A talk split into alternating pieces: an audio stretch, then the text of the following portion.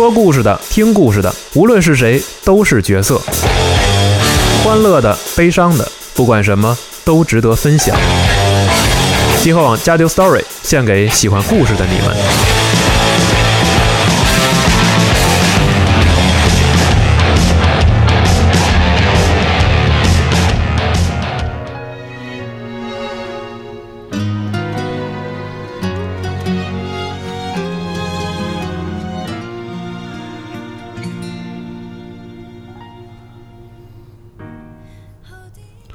伴随着悲伤的音乐，如此悲伤啊！是确实有点悲伤。对，没想到还有第三期 DNF 节目。嗯，大家好，我是吴头。大家好，我是 Nadia。是，然后第一期饱受诟病的 Nadia 又对不起，对，但是我其实没有很蔑视这个故事，我觉得这故事还是挺有意思的。你就是好奇，很多人不懂，对想问啊，为什么呀？对，我想问问嘛，但是对吧？就是是，算你问吧，你问你别老问我答不上来的问题，你我答不上来，官方也答不上来啊好吧这问没有，我也没有办法。嗯然后这一期那个估计就是标题应该也能看出来啊，就是嗯。这一期可能就聊聊大转移之后哎。这个 DNF 的故事，包括它整体的一些变化什么的。嗯。首先，先解释一下什么叫大转移啊，就咱们直接节目开始啊，解释一下什么叫大转移，就是 DNF 在之后的，我忘了是具体哪一年了，但是某个版本之后，把整个原来的世界给炸了。啊。炸了之后呢，变成一个新的世界，然后以前的一级到九十级地图全地图所有的所有的副本全部重做，啊，然后主线啊任务全部重改，然后每然后整个游戏的 UI 也有巨大变化，嗯。等于说它基本上可以说是把游戏整个重做了一遍，啊。就有点像是魔兽的那个大灾变那个版本。嗯。大灾变版本不就是把一到九十级所有地图全都重做嘛，然后任务重做嘛，嗯。有点像那个意思。嗯。嗯，然后为什么要大转移呢？其实是有几点原因的。嗯第一点呢，就是数据的膨胀化。在这个游戏里面，这要提到一个事儿，就是 DNF 在早期的时候，韩服开过一个活动，就是说可以给所有的这些武器去强化。啊然后呢，就是这个游戏是这样的，你武器强化它是有一定几率的，然后你到后面呢就容易就会失败。啊，对啊，然后，但这个游戏当时开了一个，当时的时候就是强到十三都算一个很难的事儿。嗯那在在当时呢，韩服开了一个活动，就是说保证你能强到十三。啊，那啊哦，结果这个啊那肯定会出问题啊。对，然后他卖了这个东西之后呢，结果就导致数据膨胀化，然后有一些武器呢变得特别强，有些职业变得特别厉害，嗯有些职业呢直接变废。嗯因为游戏中当时分的是固伤和物理和那个武器攻击这两种伤害的职业，嗯然后有些职业呢直接一步登天，因为你有这个加持三，所以它数据就一路膨胀。这个事件啊导致的问题就是蝴蝶效应，然后他为了修改这个膨胀，他又去修改数据，然后导致数据一路炸炸炸炸炸，最后就炸炸上天了。啊，所以没有办法，他就必须得把整个的游戏从根头上机制进行修改。嗯于是就有了这次的大转移这个事儿。然后他把数据上修改是做什么？他做了一个东西叫甲子，就原来呢有一种装备叫做紫色装备，嗯算是玩家能报到的比较好的一个装备，报率也相对低一些。嗯比紫装更好的呢是粉色装备，粉色装备就是掉率非常低，然后能但装备特别好，特别好用就。跟橙装差不多对，多就。神器就可以理解嗯为。然后原来原来紫装可能搭一个紫装就很厉害了，但是这游戏之中呢，后来做一个东西叫甲子，嗯这个东西就甲子，基本上你打地图就能爆，然后呢，它给你一定的数据，然后呢，你整个的游戏的机制都发生了改变。就原来这个游戏是一个特别难度很高的，嗯有些难度图非常高的格斗游戏，嗯横版过关类。但是在这数据进行膨胀之后呢，玩家基本是可以无难度的过关，就是所有一路啊就一路一路点点点一路叉叉叉，所有的职业基本上都可以无难度过关就。没什么劲了嘛。对，它就变成一个有点类似于手游的那种，我通过每天不停的刷东西、刷材料，然后我提升自己的这个装备，然后提升更高之后，我去打团，然后我去打各种各这样的版本，变成一个这样的游戏的。嗯它从原来的一个硬核的相对硬核吧，嗯嗯横版的格斗游戏，变成了一个这种呃刷刷刷类的游戏。嗯这就是这个数据膨胀导致的结果。呃，说，然后呢，第二点原因呢是这个游戏跟不上时代了，就是原来的这个游戏的画面啊什么的，都可能在零八年的时候出的这个游戏，哎，韩服我忘了是不是国服是零八年啊，嗯说这个游戏。当时大家可能看觉得画面还是可以的，二 D 怎么怎么着，嗯但是你到了到了这个时代，已经过了好多年了，它这个画面已经跟不上这是，你快，你想 D N F 已经十多年了，可能跟不上时代了，所以它必须得改。所以它游戏的画面也进行了整改，包括一些游戏模型啊，一些呃一些那个战斗时候的效果呀、UI 啊，嗯它整个全进行大改，这是游戏跟不上时代的原因。嗯第三个原因呢，就是它新的这个大转移版本，它开始有主线故事这么一个概念了。就啊原来、才有主线故事对。原来的故事，就是它在一点点增加。就 ACT 最早第一个版本的时候，其实主线故事根本就没有，啊，就是你可以理解为没有主线故事。然后，但到后面的版本之后呢，它慢慢的把主线任务的经验给增加了，然后嗯玩家会一路跟着主线去打，就不用去再刷刷刷那些那些不停的刷图了。这原来的版本，你要不停的去刷支线那些图，你可能打完之后，你还要再接着，就是你打完了主线任务，你还要在这个图里打好多好多好多次，然后你才能升级。现在一到八十五级，基本上你不怎么需要去不停的刷某张图，你基本上只要跟着主线走，一路打过来，你的你就肯定能升上级。啊，就它整个都把根据主线经验给改善，然后而且呢，它更加调整了这个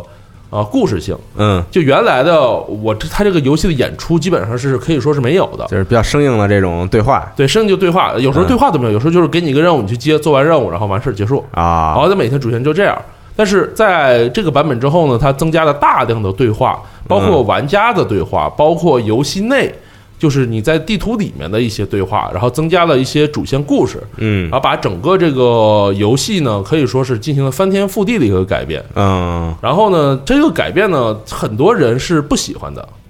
啊，就很多玩家他是不喜欢这个改变，因为他们对这个游戏的印象是一个硬核的横版的这个这种比较硬的一个游戏，但动作游戏，对动作游戏，那你改完之后，它基本上就变成一个刷刷刷的游戏了。嗯然后基本上就没有那么多，就是大家要研究的东西啊，也也没有那么多说是，嗯，就是原来那种高难度啊，原来甚至说有些图你过不去，你还要你师傅带你。嗯嗯，现在基本上是没有这种情况了，现在基本上都可以都可以一路一路一路 X 过去嗯 就过了。嗯，所以说这就是很多人不喜欢大转移的一个原因，也有很多人就认为大转移呢是这个游戏没落的开始。那就相当于是它不光比如说调整了这个这个在之前出现问题的这些数值啊等等一些问题，然后还有包括呃更新了可能说画面啊 UI 等等，然后包括添加了故事，然后还有更重要的是它把这个游戏的难度给降低了。对，难度降低了啊难度降低其实是很多人不满的一个原因。嗯嗯，然后大转移之后呢，就是要这要回到我们刚才说那么多游戏机制的部分了，就是要回到故事的这个部分了。嗯就是我简单给大家讲讲大转移的故事吧。嗯就是很多人不能理解这个东西大转移到底是什么情况，嗯我就根据我自己的想法来聊一聊这个大转移具体是怎么回事儿。哎呃，首先呢，这个很多人认为的就是大家说什么啊？你看我没守护好阿拉德大陆，嗯对不起，虽然这是策划的事儿，跟你没什么关系啊。啊但是就好多人喜欢刷这话，但我个人的猜想就是呢，你并不是原来的世界没守护好，啊而是说你被转移到了平行的世界。啊就就是这个世界，嗯嗯这个世界虽然是毁灭了，嗯但是其实毁灭的这个世界，就是你你经历的现在这个版本的毁灭的这个世界，并不是你原来的阿拉德大陆，而是一个平行时空的阿德德大陆。嗯因为在这个游戏之中呢，你会发现非常非常多，它不是因为大转移才有的这种奇怪的状况。嗯就比如说吧，呃，像是卡昆嗯这个人物发生了巨大的变化，啊，就他整个性格啊什么都和原来的不一样了。嗯阿尔伯特这个人物直接连种族都变了，从人类变成精灵了。啊就这这个在原来的这个，就是你世界再怎么毁灭，不可能把一个人种族给变了吧？嗯然后呢，还有像是摩根，在游戏中，在原来的版本中，摩根是一个呃地下城的怪物，嗯，但是呢，在大转移之后，摩根直接变成一个变活了，他没死，啊啊嗯因为世界都变了。然后还有一个人物呢，叫做墨瑟，呃，叫麦瑟。莫纳亨，嗯这个人呢，在原来的版本、原来的世界之中呢，是一个异能者，他是你的敌人，是要打的 BOSS。嗯但是呢，在这个新的这个大转移之后，他变成了自己人，和你是一条战线，身份一个 NPC 了。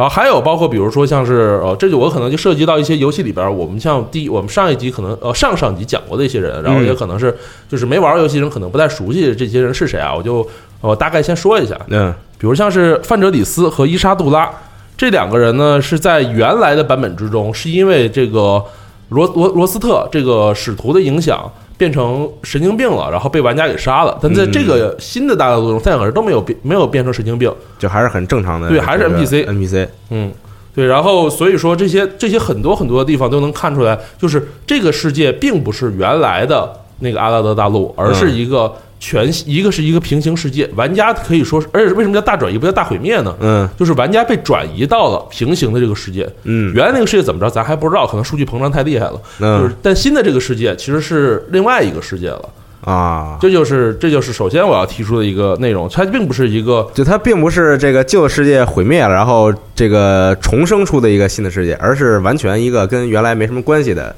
对跟这个一个跟原来有一定关系，但是这些啊。人的命运啊，这些人包括种族啊，这些全都有了很大的变化。嗯嗯。嗯，就是有些人死了，有些人可能就有些人现在大转移之后死了，嗯但是呢，有些人呢可能就是原来原来是 boss 的人呢变成自己人，原来是自己人的人呢变成了 boss。我觉得他这个大转移，就是说在大转移之后，这个人也不能说死了吧，就可能说在这个世界，这个人本来就没有。不，有有的人是明确告诉你死了。啊，因为因为有有一段剧情是叫做绝望冰崖，那个地方原来是叫斯顿雪域，嗯但是你现在去就是到大转移之后的世界去看，发现原来的有一个小萝莉只有一只眼睛了，然后因为因为灾难死了，然后他哥哥他族人全死了，啊，就是有些人是在大转移之后死，但这些人其实在大转移之前是不认识你的，嗯。因为这些人其实并没有重新出现在原来你那个世界过，你也没有出现在原来那个世界过，就有点乱嘛，反正你就可以理解为大转移是一个平行世界，它和原来世界并没有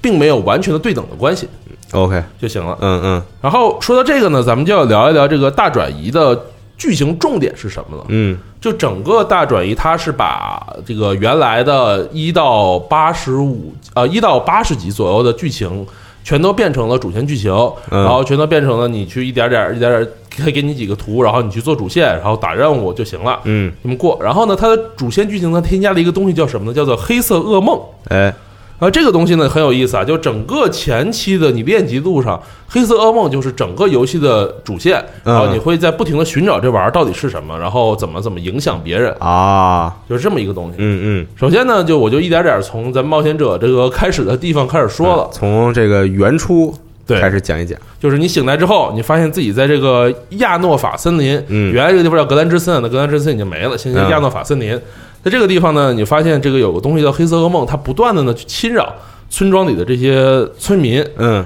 然后呢，冒险家呢就前往森林去调查这个噩梦的踪迹是什么，然后你就一路砍杀怪，杀怪这些，最后知道这个是有一个叫做呃凝聚的萨姆的怨念的魔石。嗯然后呢，这个东西呢是是黑色噩梦的来源之一。嗯然后呢，它不断的散发这些怨念，导致精灵变得狂暴，导致各种各样的事情。最后呢，你把这个石头给打爆了，然后他救出了一个一个 NPC，嗯呃，就是就是亚瑟法森林的任务，你就了解到了黑色噩梦这个东西啊，它但你还不知道这东西具体是啥，就是知道它会产生很多负面的影响。对负面影响。嗯那就是一开始你还是个菜鸡嘛，啊？，对，然后后面呢，你就进入的叫做厄运之城这个地方。嗯这个地方呢，就是原来的那个原来有个城镇，主要城叫做赫顿马尔。嗯这个城镇在大转移之后就毁灭了，嗯炸了，就是整个城镇变成赫顿马尔废墟。啊，然后，然后啊你在这个废墟里面呢，它有很多的这些原来死掉的这些居民的幽幽幽灵啊，还有他们的怨念啊，什么这些东西。然后呢，你就是这个知道这件事儿之后呢，你到里面去去调查，嗯就发现呢里边很多动物、植物啊全都变异了。啊，这东西什么情况呢？就是黑色噩梦导致的。嗯啊，你又一路调查，一路调查，然后还遇到了这个帝国的有一些这个士兵，嗯啊，和他们呢发生了一些冲突嗯。啊，然后就是最后调查出来的结果呢，就是这个呃黑色噩梦，反正又溜走了，你就发现又是黑色噩梦搞的鬼啊，啊，就这我就一笔带过吧，反正这剧情就是这样，有点傻，嗯是。就流流水线嘛，你就不停的发现黑色噩梦，不停那啥，嗯，然后呢，结果这些这个帝国还有个小小小小小还，有个对。还有个小鬼啊，对啊。还有个小鬼，这个这个对你很不服气，然后呢和你 PK 就被你干爆啊啊，然后乖乖的服从你，然后还跟你一路啊这又一路砍一路杀什么的，啊，就变成了你的这个队友。对。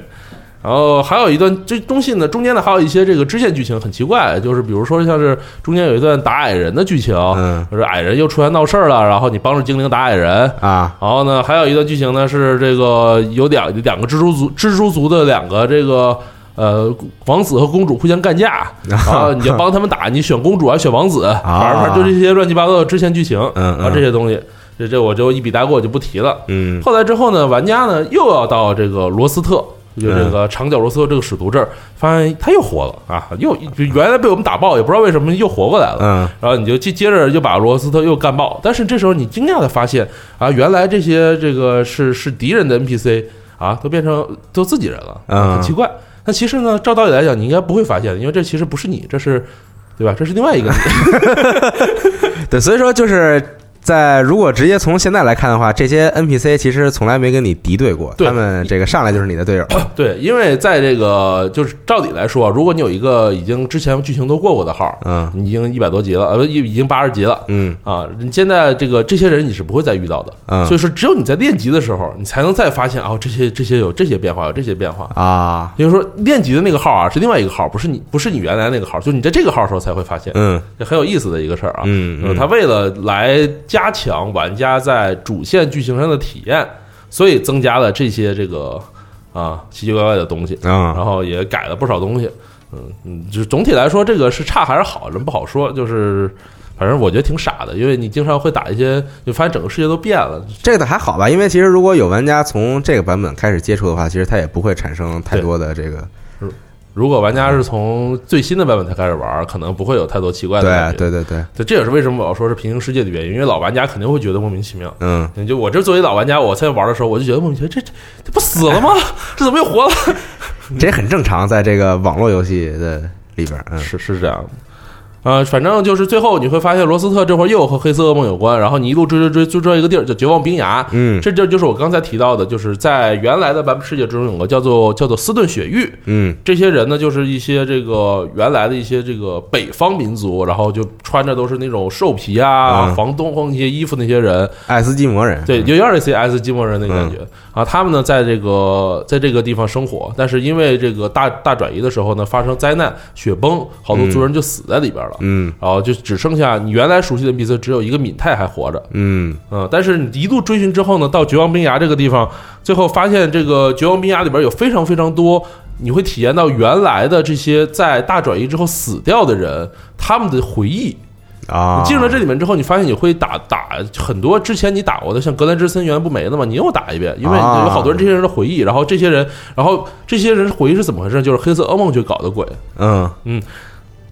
这时候呢，就是有很多的和你一块儿的 NPC 呢，他们就进入到这个黑色梦，和你一起协助去调查。嗯最后呢，大家就是把这些记忆都找到之后，一路打打打，然后最后发现黑色噩梦呢，某种程度上来讲呢，是有着转移的能量，就大转移这东这个东西的能量。嗯他把这个能量呢慢慢转移到一个就是一个很远的地方，所以很多人在推测这个是不是就是使徒，就是吸取这些这个平民的能量，对，然后吸取这些已逝人的记忆，他不停的通过这种变异来吸收能量，最后把嗯能量转移到某转移到某个使徒身上。啊大，家推测就是这样的。嗯啊，到此呢，这个基本上算是在呃，就是前期的剧情就结束了。嗯。然后很有意思的一点呢，在中间就是你打把这个剧情完事之后，你就会一路直接到天界。嗯。然后很有意思的就是天界的剧情是没有变的，啊，就是你会发现全原来的这个剧情是是重新重做了，但是你到天界之后，天界的剧情就是和我们第一期讲的天界的剧情是一样的。啊，那它就是没有进行修改嘛，在这对在这个部分，所以我们可以推测出来，这个大转移的时间点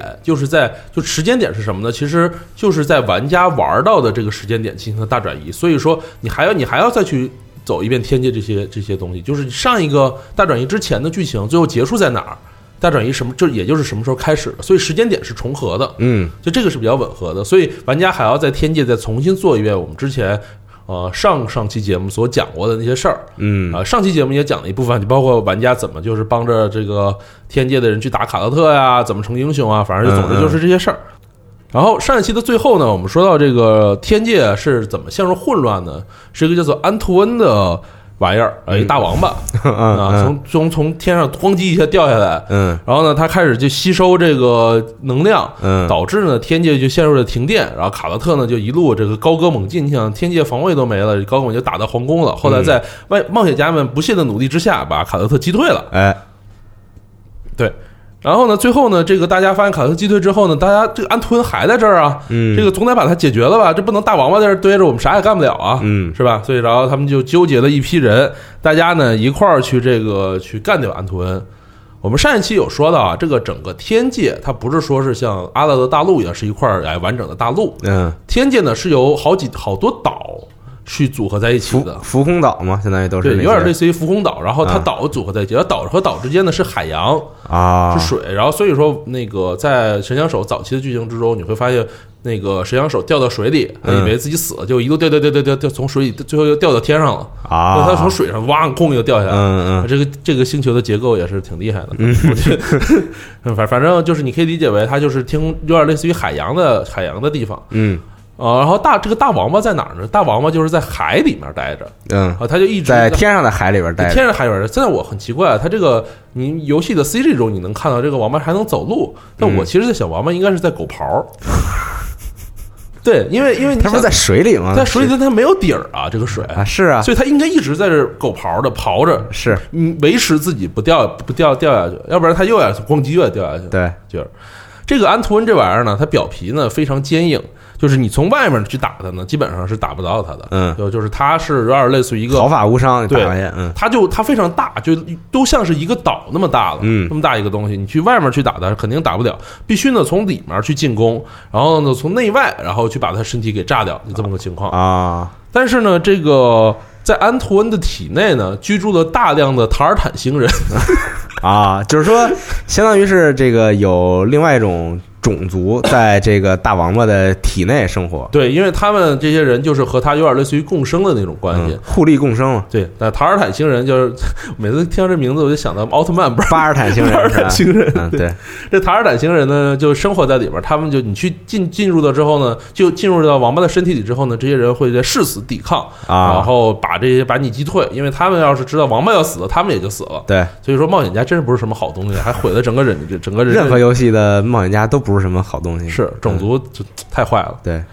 然后呢，这个这些接下来就是几步的事情了。首先呢，第一件事呢，就是要从这个火山，就是安图文身上这个火山嘛，嗯。火山攻击到口腔这个黑雾，要把黑雾先驱散掉，然后呢，把这个体内扫，把这个扫清之后呢，你才能进入体内。嗯。一路扫清之后呢，再通过这个舰炮上的冷却炮组织呢，让这个火山去炸开，就等于你动了之后再炸开，它就裂开了嘛。啊，然后最后呢，在这个内外合力，你就是里边给它炸开之后，外面再给脆弱之后呢，双剑合璧，双剑合璧，再通过这个我们上一期有提到有一个组织叫做那个机械师，嗯。在天界，然后天界有个组织，他们有一个招数叫做盖波加之拳，嗯。然后就从异空间呢召唤出来远古的一个大机械拳头，一拳头呢把它这个打碎，嗯打爆之后呢，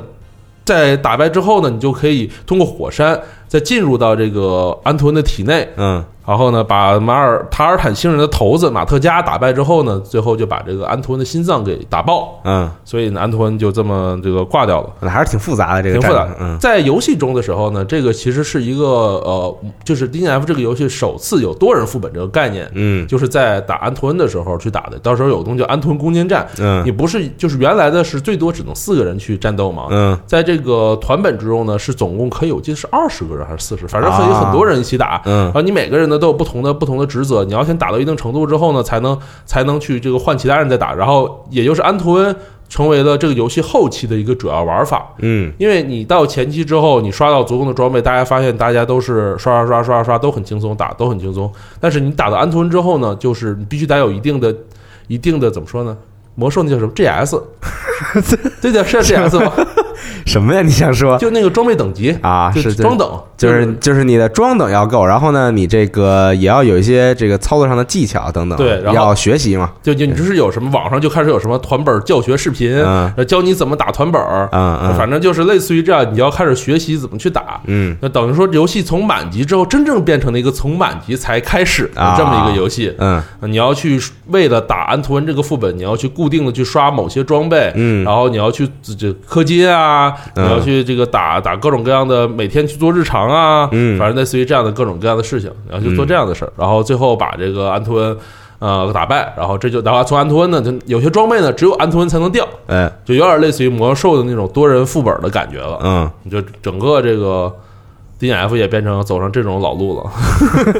嗯，成为这么一个很奇怪的游戏，嗯在这个剧情上呢，其实最后死的时候呢，这个塔尔坦星人，塔尔坦星人头子会跟你说，你们不过只是工具啊。反正就是和那个罗斯特，那个我们上一期有上上期有提到罗斯特死的时候说，这个你们都是工具啊什么，反正类似这样的话，就是嗯，你们什么都不懂，you know nothing，这个。对，就是一般这种反派在死的时候都得这个就是怎么说呢？就给你心里留下一个这种悬念，悬念就告诉我你你做的是错我的世界是正义的，类似这样。就是他们什么都懂，但是呢，你不懂，对你什么都不知道，啊对对对你你都是棋子，你知道吧？对嗯那其实确实是棋子，其实。嗯呃，在这个安托恩死了之后呢，这个他死了之后变成了一个岛屿，啊，就变叫做克罗诺斯这个岛，他把这岛称为克罗诺斯。就是固定在那儿了嘛，对。因为他死了也不会再游了，对，嗯。然后变成一个岛，就是然后呢，玩家登上这个岛之后呢，发现了有个地儿叫寂静城，嗯。啊，通过这个地方呢，就可以去到达魔界，就反正大家大家最后研究出来就是这么个结果。啊，呃，然后他冒险家到达这个地方之后呢，就有这时候呢有三个团体，嗯，大家呢一起纠结起来去这个前往魔界，纠结起来，就就就集合起来，可以这么嗯是就集纠集起来，嗯对，反正类似你这意思，你懂就行。嗯这这三个团体是什么呢？一个是联合调查团，一个是哎我们上期提到上上期提到过的暴力搜捕团，哎还有一个是冒险家协会。嗯那，这三个人三个都是干嘛的呢？那个联合调查团是嗯帝国派过，就是我们提到的这个德罗诺斯帝国派过来的这个王女，然后他们带来的一帮人嗯啊，他们想要这个获得这个对吧新地方，找到新力量嘛，对吧？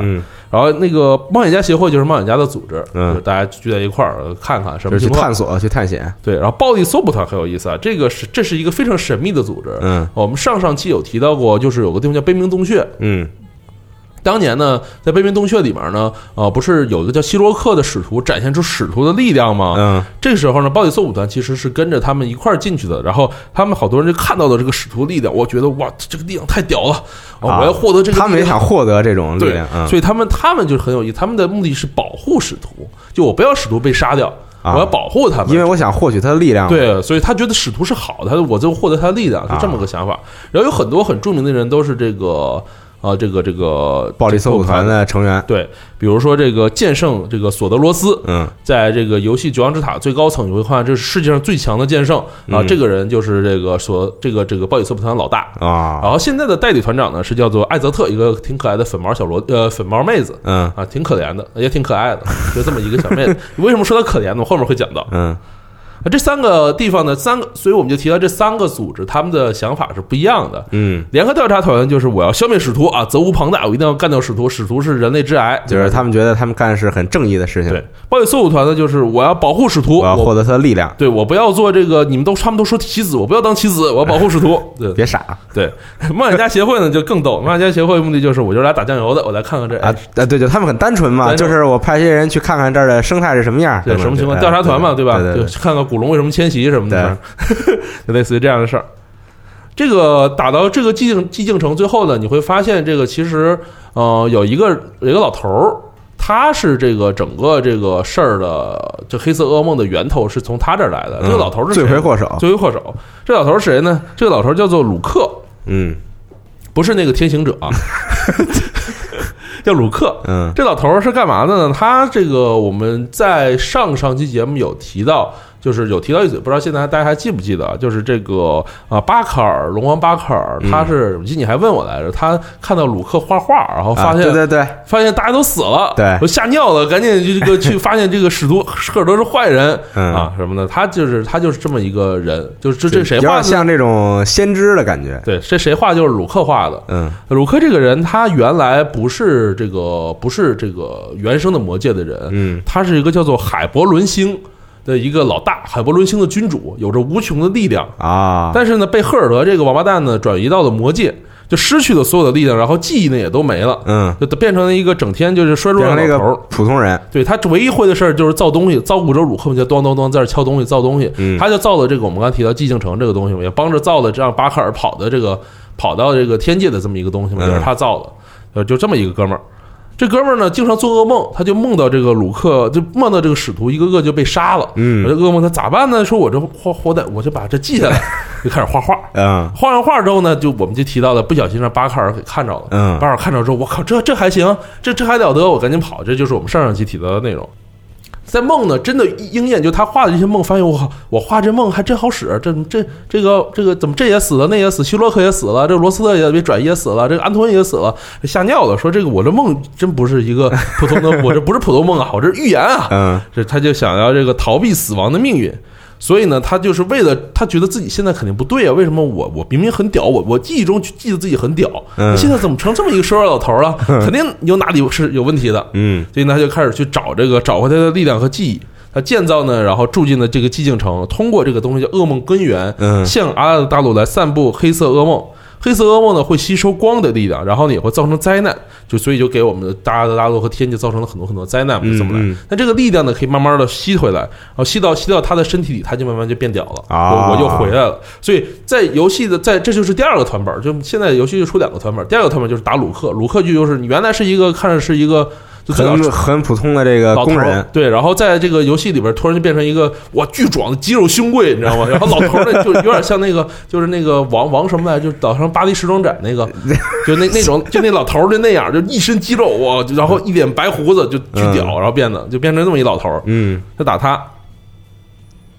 这个大家就跑就去干这个鲁克嘛，就发现这个鲁克有一招叫精神干扰，这一般人呢根本就进不进去。嗯就你在门口，这这这没办法，进去之后呢，就就人就发疯，开始内讧，啊所以大家就发现就不能这么打，就直接会被控制。这时候呢，就特别特别有意思，就是这个幕后黑手啊，赫尔德嗯跳出来了，就是玩家玩这么多年第一次见到他真面目了，跑出来和你说：“我告诉你怎么办啊，这个你如此这般，这般如此，你就可以把这事解决。啊我给你我给你施个咒啊，你就可以进去了。”嗯我说这赫尔德，你这已经这么赤裸裸了吗？原来你大家还觉得就是你是幕后黑手，现在他觉得已经啊看不下去了。你这个你这你这也太磨叽了，太菜了对，太菜了！你这看就自己亲自跑出来的，原来只是哦，我指点一下这个这个，指点一下那个。因为我有个剧情上一期上上期应该提到过，就是有叫爱丽丝嘛，她嗯她她原来都是通过控制爱丽丝，然后去告诉各种各种事儿。嗯但是在这个后来他看不下去了，就自己就亲自上场。爱丽丝已经摆脱了他的那个控制嗯他就他就自己亲自上手，还亲自还出现和和曼家还说说这些事儿。嗯他告诉他呢，你要去魔界去找这个凯蒂，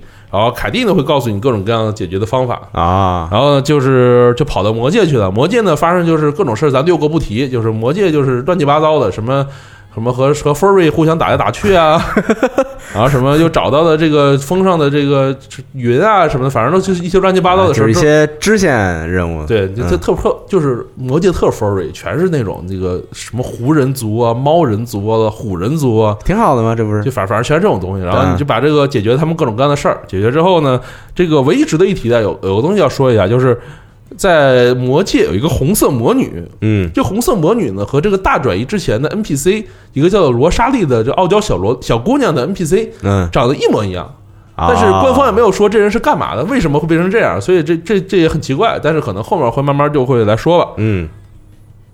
反正总之就是大家通过魔界了解各种知识，然后也知道各种事儿，知道如何去打败这个鲁克。鲁克，嗯。大家就这个通过冒险家们的不懈努力啊，就就把鲁克最后干掉了。嗯呃干掉之后呢，这个皆大欢喜嘛，本来是，嗯结果呢，为什么我说这个这个艾泽拉很可怜呢？就艾泽拉鲁克死了啊，团员就把他给灭了，嗯团员把他暗杀了。所以如果你选择鲍里斯普团这条线，你就会发现艾泽拉最后被他团员给杀了。啊，就一个妹子特可怜，还给还被人最后给杀了。为什么要杀呢？因为大家觉得艾泽拉是这个你保护使徒不利，你这个啊太菜了，嗯所以把他杀了。玩忽职守，对我我我觉得是挺扯淡的，就这个这反正最后玩家肯定得把这个鲁克干掉，所以艾泽拉怎么都得死，嗯这是挺挺可怜的。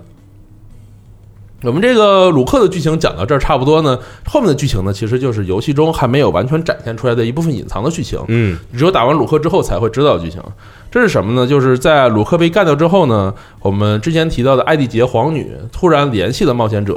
这个皇女联系联系我们干嘛呢？就说这个海岸警备队啊，就是在游戏中玩家会发现这个这一块儿去这个这个寂静城，这有个叫海岸警备队的队，然后叫有个人叫海兰。嗯本来以为呢说这个海兰可能是皇女要求的，嗯天界的人一块儿咱就一块儿过去去干鲁克去了。就皇女突然联系你呢，和你说这个其实并没有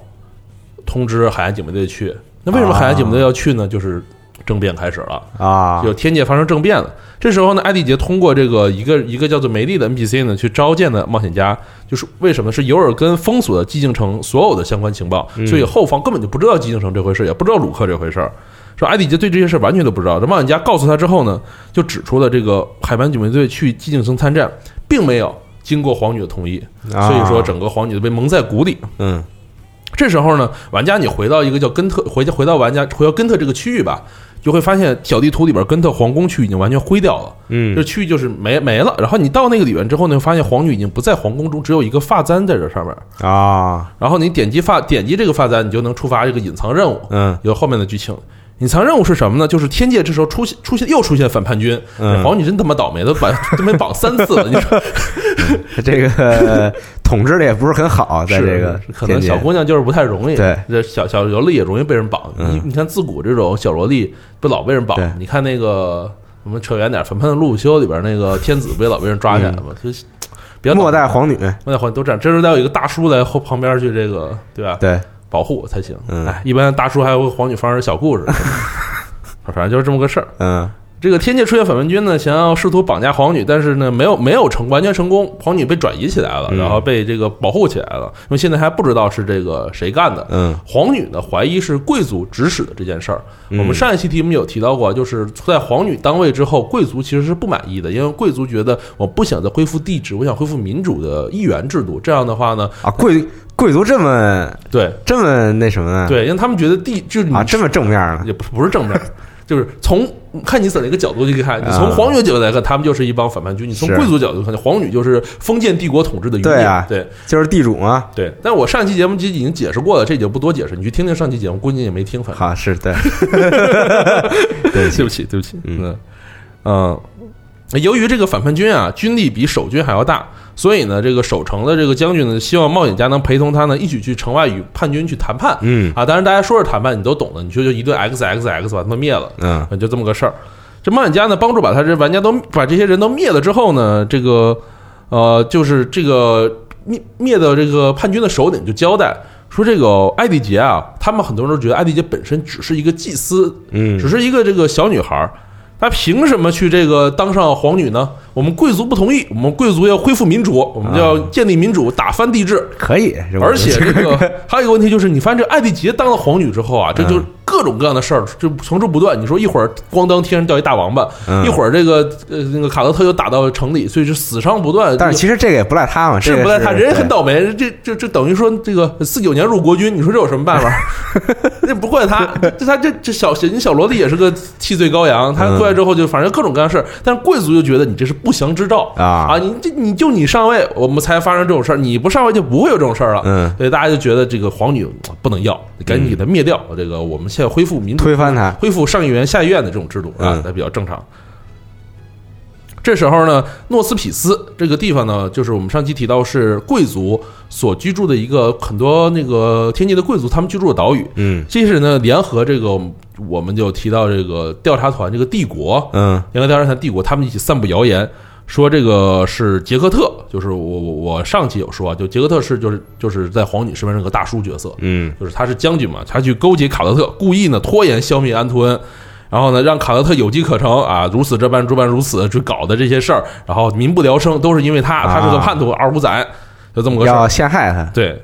啊，就就这个这个话还没说完呢，这这是刚散布谣言的一半呢，这个军反叛军呢又打过来了。嗯这时候呢，冒险家协助协助这个保皇党嘛，就一块儿去和叛军作战。在战斗中呢，就把这个呃玩家很屌嘛，就把这个这个帝国派的支援部队呢全都打打败了。嗯呃，然后呢，大家就发现呢，这个在帝国的这个不是帝国，在这个贵族的首领之中，嗯叫做纳维罗尤尔根，有这么个人物。嗯这个人物呢，他的女儿呢也参与了反叛之中。所以呢，那这个事情是不是就是纳维罗尤尔根所导致的呢？因为在之前的上一期我们有提到过，纳维罗尤尔根呢是贵族的代表人物，嗯他呢就一直对着皇女呢有耿耿于怀。他之前呢就想废除掉皇女，但是呢，因为有杰克特的这个这个强力的建议之下，因为他是军统嘛，嗯就是杰克特是军队的首领嘛，嗯他的之建议之下没有去这个废除，所以是不是就纳维罗搞的呢？啊，我们且听这个继续讲。嗯随后呢，这个杰克特呢就赶到，然后在战斗中呢，这个你和杰克特啊，就是玩家和杰克特分别在不同的地方守备。杰克特呢和自己的军队呢就顶着敌人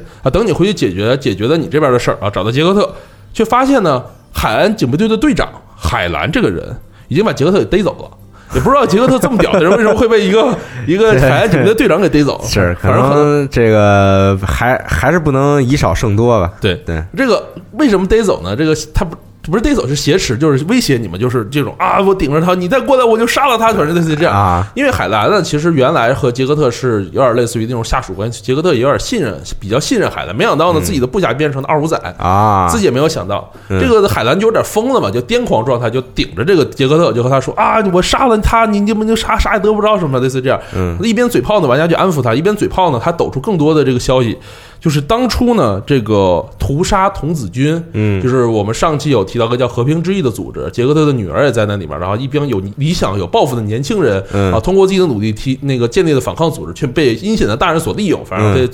给总结出来这么个事儿。嗯这屠杀这些童子军的人呢，就是海兰所干的。啊，而然后杰克特呢，早就发现了这件事儿，但是他为了稳定，去把这事儿掩盖了下去。啊，等于说，杰克特也是也是阴谋。心中，藏了一个这么大的秘密。对他也是阴谋的一环，嗯。但他并不知道自己的女儿就在这场之中被被杀死了，可能就失踪了。啊，所以就就因果轮回嘛，他本来是觉得我要为了稳定，但没想到他根本就不知道自己的女儿也在这里面。然后他的部下，他最忠诚的部下乌恩，就一直为了调查这件事，调查这么多年。嗯其实没想到最后的掩盖的人就是自己的老老老看着很正义的这个老将军，嗯掩盖了这一切的事儿。然后呢，这个最终呢，海兰呢本来想等着这个纳维瑞尔给我们提到的人来救场，嗯。然后呢，这样的话呢，这个大家再看起来呢，就是纳维瑞尔根干的这些事儿，而不是自己去绑架总司令官啊这些事。他本来想等这件事儿，嗯。呃，结果没想到纳维瑞尔并没有屌他，这个这玩家太屌了，把这些他把他们都灭了，纳维瑞尔根最后也没有出现。嗯。其实呢，纳维瑞尔根呢并不是这场武装叛变的发起者，嗯。他觉得时机还没有成熟，但是呢，这个海兰已经冲昏了头脑，他觉得这个我一定要发动叛变嗯啊。有关海南事情，我们后面会说一点，他为什么变成这样。其实呢，这时候纳瑞尔根还在这个克罗诺斯呢，啥也不知道。这后面怎么就我女儿都跑出去叛变去了？这怎么就打起来了？我这还没时机成熟呢，你们这干嘛呢？啊就反正他也很慌乱，就赶紧回去。这个就是说我其实不是我呀，不是我干的这事儿。这个这个，但是他问题他身份呢是摄政王那种身份，然后他女儿呢也参与叛变，所以他最后只能咣当黑锅背他头上了啊就很倒霉。人家在克罗诺斯指我指挥前线作战呢，这没想到你后面搞出这么大事儿来。你这我女儿也，反正女儿也最后也死了，反正也挺倒霉的这老头儿。他女儿也也有点坑爹的感觉，对他其实无心造反，他只他觉得时机根本就不成熟，现在不是造反的时候。那没想到这些人啊，天不遂人愿嘛，这个嗯坑爹女儿和这些人部下都搞这些事儿，然后他也很头疼。嗯，尤尔根他本来想的是啥呢？是想搞臭杰克特。搞臭之后呢，让这个皇女呢自己就孤立无援，她就自动退位，她想和平演变。嗯这也是呢，之前安屯攻坚段呢，攻坚队在游戏里边会发现，他这个其实有一段就是安屯攻坚队被裁军了，就是大家就贵族不希望那么多嗯杰克特的人在这儿出现，所以他裁军裁了一段。然后呢，拖延拖延作战时，然后这样的话就打的就慢了，就像很多人就可以散布那些谣言，谣言其实是他散布的，但是打仗不是他打的，嗯，就他把这些谣言说杰克特他是不想用武力去完成这件事，，对拖延军情什么的谣言都是他散布的，嗯这这这家伙也不是什么好东西，但是。嗯但是呢，就因为后面搞这些事儿，他如意算盘被打败了。没想到杰克特过来 咣咣一顿一顿弄，最后他又变成大英雄了，反抗叛军的大英雄。结果他搞这些东西全白白费，嗯，也挺倒霉的这人。而且还背了个锅，对，然后反而就被阴了这么一手。嗯这个基本上呢，天界呢就这个事儿呢，就差不多就告一段落了。最后他没有办法，只能维持稳定。嗯，最后呢，给大家讲讲这个海兰这个人啊，他怎么就变成这个海澜之家，嗯，海澜之家，反正可能一天一年只能换五次，什么一年只逛几次来着？嗯，聂小天嘛，对吧？聂小天怎么不是海兰怎么变？海兰怎么变成这样的呢？这个人呢，其实他最早是出生在这个斯曼工业基地，嗯这么个地方。他本身呢是一个普通人家，那从小呢就有着那个机械师的天赋，很懂一些机械啊这些东西。本来他本来按照正常来讲，他最后变成一个机械师，嗯然后也是因为他这个有这种天赋呢，他打小就被天界最高技术的这个赫尔曼给看收为中了对，收为弟子。嗯赫尔曼呢就非常赏识这个弟子，对他培养的也非常用心，就把他当把他当自己接班人，当自己干儿子那么去养，嗯对他特别好。那海南呢也很感激这个尤尔这个赫尔曼的培养之情，把他当成这个父亲一样看待。然后海南呢就进步特别快，神速的进步，使得不少人呢就把他当已经当成了就赫尔曼接班人就是海兰了，嗯就是以以后伟大的机械师，你就是这个机械师了。手艺人，，对，结果呢，事情的发展呢，往往有出人意料，命运的齿轮就这么转动起来，对吧？什么呀？是啊，赫尔曼呢，在海兰十六岁的时候呢，就被不明人士给暗杀了。啊，海兰呢，只来得见的师傅的最后一面。嗯这个赫尔曼给海兰的遗言，最后就是把自己的研究呃整理好，我呈到皇都里。海兰呢，悲痛中埋葬了自己的这个师傅，就答应了这个事儿。嗯当海兰呢去这个赫尔曼秘密作业场处理这个武器设计图的时候呢，就发发现暗杀哎事件的这个秘密是什么？嗯原来呢是卡洛特因为害怕赫尔曼的武器设计能力，所以从很早开始就开始试图暗杀赫尔曼。赫尔曼呢也对这个事情呢有所察觉，但没有当成比较关键的事儿。嗯对，就是卡洛特干的这个事儿。海兰看到这些之后呢，就是心中像是某种开关被打开了一样，对就是莫名的恨意，心中充满了怒火他。有点像魔兽的，就是那个血血血色护卫，叫什么来着？就那个那个队伍，别老举别的游戏的这个我我，比较好，方便听众去理解，有点类似于那种感觉，就是很愤怒嘛，想想要复仇。对他变成一个很极端的一个人，就就一定要灭掉所有的卡洛特，就这么一个情况。嗯所以呢，他完全违背了赫尔赫尔曼的遗言，把所有这个武器设计图就没有交到皇都，自己私藏下来了，嗯然后自己进行研究，然后自己这弄这些事儿，只把这个事儿告诉跟他说赫尔曼死了啊，大家哦，赫尔曼死好难过，就反正就这么过去了。嗯他自己在偷偷在这研究。还没过多久呢，他也从一个机械师变成了这个一个枪炮师，就是嗯变，因为有武器这些东西嘛，然后加入了海岸警备队。这时候呢，他完全就已经从原来那个充满朝气的青年年轻人变成一个，很阴暗的这对种，变成一个这个苦大仇深的。对，虽然外表看着还是啊很和蔼和宽厚，但他内心已经被黑暗所腐蚀了。啊对，，听着太中二了，这话说的。一到进入战斗状态，就变成一个残酷的杀手，就是杀人不眨眼那种杀手。嗯只要是敌人都不留下活口。然后呢，还有人见过他的敌人死后呢，还把敌人嘲讽为下贱的生命，踩着人家脑袋上打上虐尸什么，啊反正变成一个心理变态的这么一个人。嗯但是他因为他打打的也很厉害，所以孩子们就只觉得哎，这人有点危险啊，有点吓人。但平常又但是还是得用他还。是得用，嗯反正就这么个人。哎，军队里呢学会了很多东西，但心中呢只有还要只有一个目标，就是把卡洛特全都毁灭。嗯对，就这么个人物。在这个近乎燃烧的复仇心的驱使下呢，他开始运营人脉，然后去培养暗中培养自己的嫡系，去做这些事情。在剧情之中呢，其实有一个这个就是鹰眼啊，就是呃那个杰克特这个人呢和梅丽呢，其实都已经有所察觉。嗯所以梅丽呢，在这个剧情中还提醒过玩家说，你要对海兰小心一点，类似于这样的话。然后他看出来呢，这海兰是一个这个复仇者这么一个角色。嗯梅丽呢，就是最早的那个和平之翼的成员之一。啊他才看出来是这么个人物。但一但杰克特呢认为是这个他看法不同，虽然他是神经病，他有点有点有点有点有点野心，但是在海岸警备队立下了汗马功劳，不能因为说我怀疑他就把他给踢出去。对我，你疑人。不用用人不疑嘛，对不对？对，这么个情况。在一年年的战斗之中呢，这个海兰心中的仇恨呢就越来越变质，他有点畸形。嗯他不仅是对卡洛特那个畸形，他对所有的犯罪者、对敌人都有都觉得我要赶尽杀绝，杀掉他们所有人。然后呢，也战争手段越来越残酷。嗯，就是很偏执嘛，到最后对变得，但而且事事实上啊，海兰这个人，他和我们之前提到的尤尔根这些贵族其实也不对付。嗯他并不是说大家都是一条裤子战线上，嗯，对吧？他但是是对谁都不太那什么。对，但是从其他人角度来看呢，海兰一直是一个对敌人残忍、对自己人宽厚，但别人也看不出来他是什么人。就是你对敌人很残忍，那无所谓啊，就是你对敌人像秋风扫落叶一般，对对同志像春天的一般温暖，这不很正常吗？嗯所以就无所谓嘛。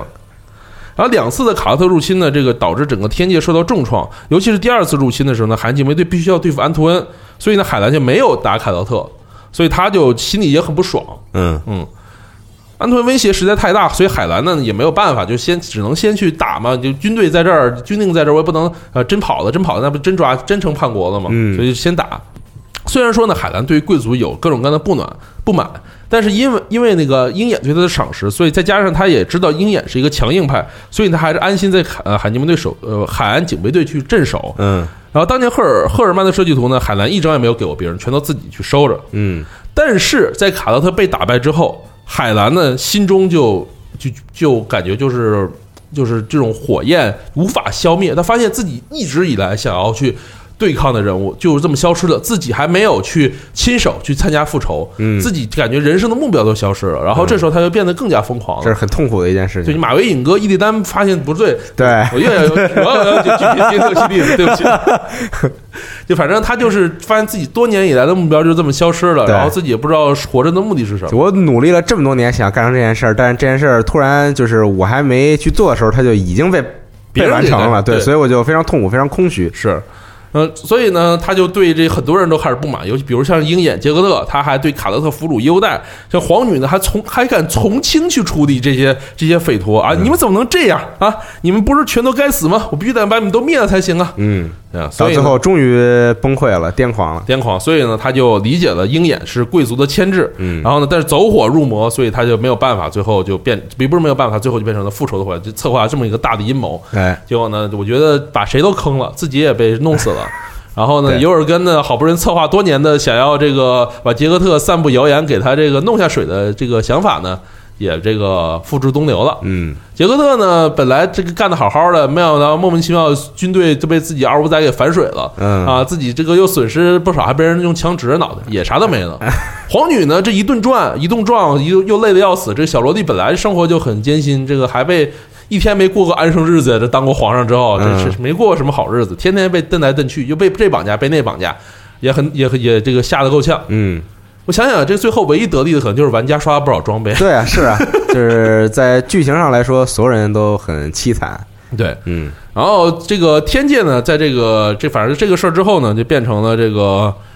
矛盾越来越冲突越来越明显。这个根特、伊顿和诺斯比斯这个三个地方呢，完全就是对立，成为对立情绪。哎，这杰克特这个人啊，其实我们最后发现他很天真，就是军军军人吧，就心中就有一根筋。这其实想的事情太天真，他觉得我把皇女推上去啊，皇女实行仁政，是这个大家就可以幸福啊，拉夫安的 peace 了。嗯那其实并不是这样。这个他想本想稳固出来呢，但是这个他本想改变天界这种不平等的现状，但没想到呢，这个贵族呢不愿意这一点。嗯，他他是想把无法替代那些人拿过来，让大家都有机会啊，这个大家融合平等啊，不同地区人都在一块儿。但是贵族怎么能容忍这些他眼中的贱民和自己生活在一个城市里呢？哎，所以哎贵我觉得这个贵族也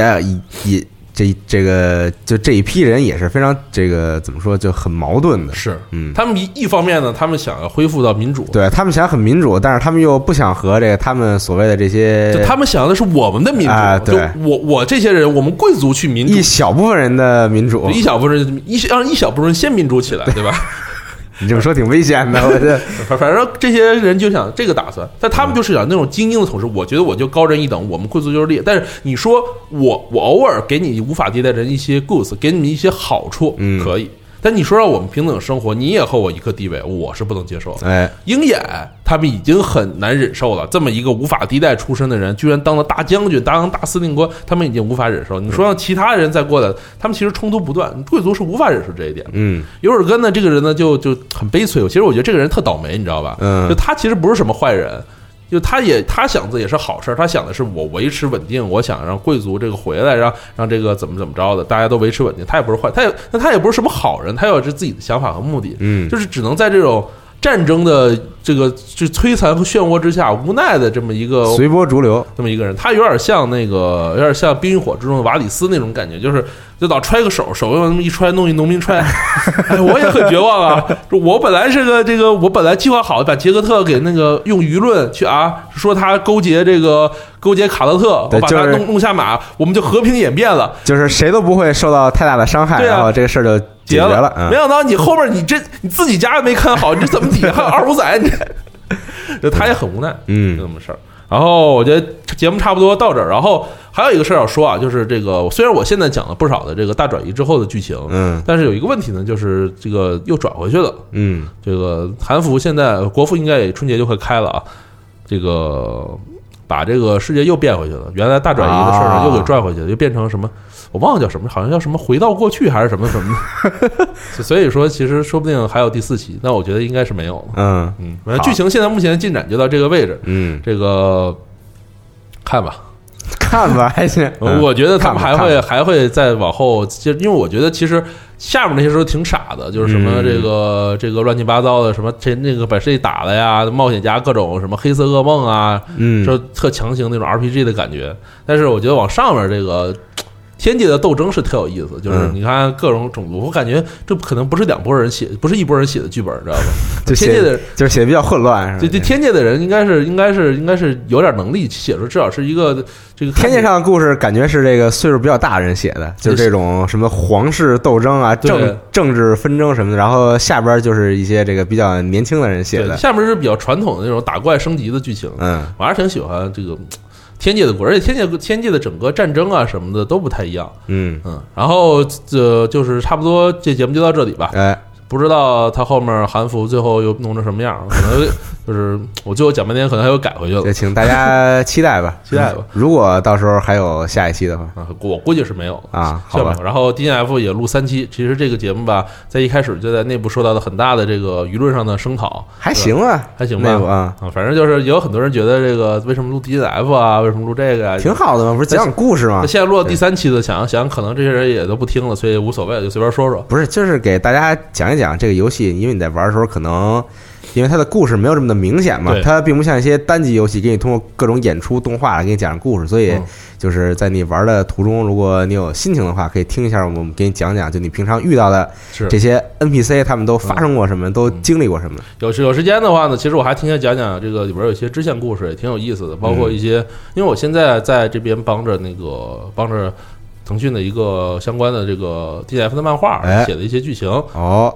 就他们有一些这个其实有一些挺好玩的支线故事，不不比主线要差。差啊，有时间的话呢，你可以去讲一讲，包括像是比如说是鬼神这个东西是什么情况，我们其实一直都没有提。鬼神其实也有一个设定，包括暗黑圣战啊、嗯使徒后面的阴谋啊什么的，嗯有机会再提。但我觉得韩服可能在后面剧情还会有变化，哎，所以这个说不定他最后又改改之后，我写说这又白费了，大家就当个乐听。嗯，挺好，然后节目就到这里，然后感谢 Nadia 这个连续和我录了两期啊，还是可以的啊。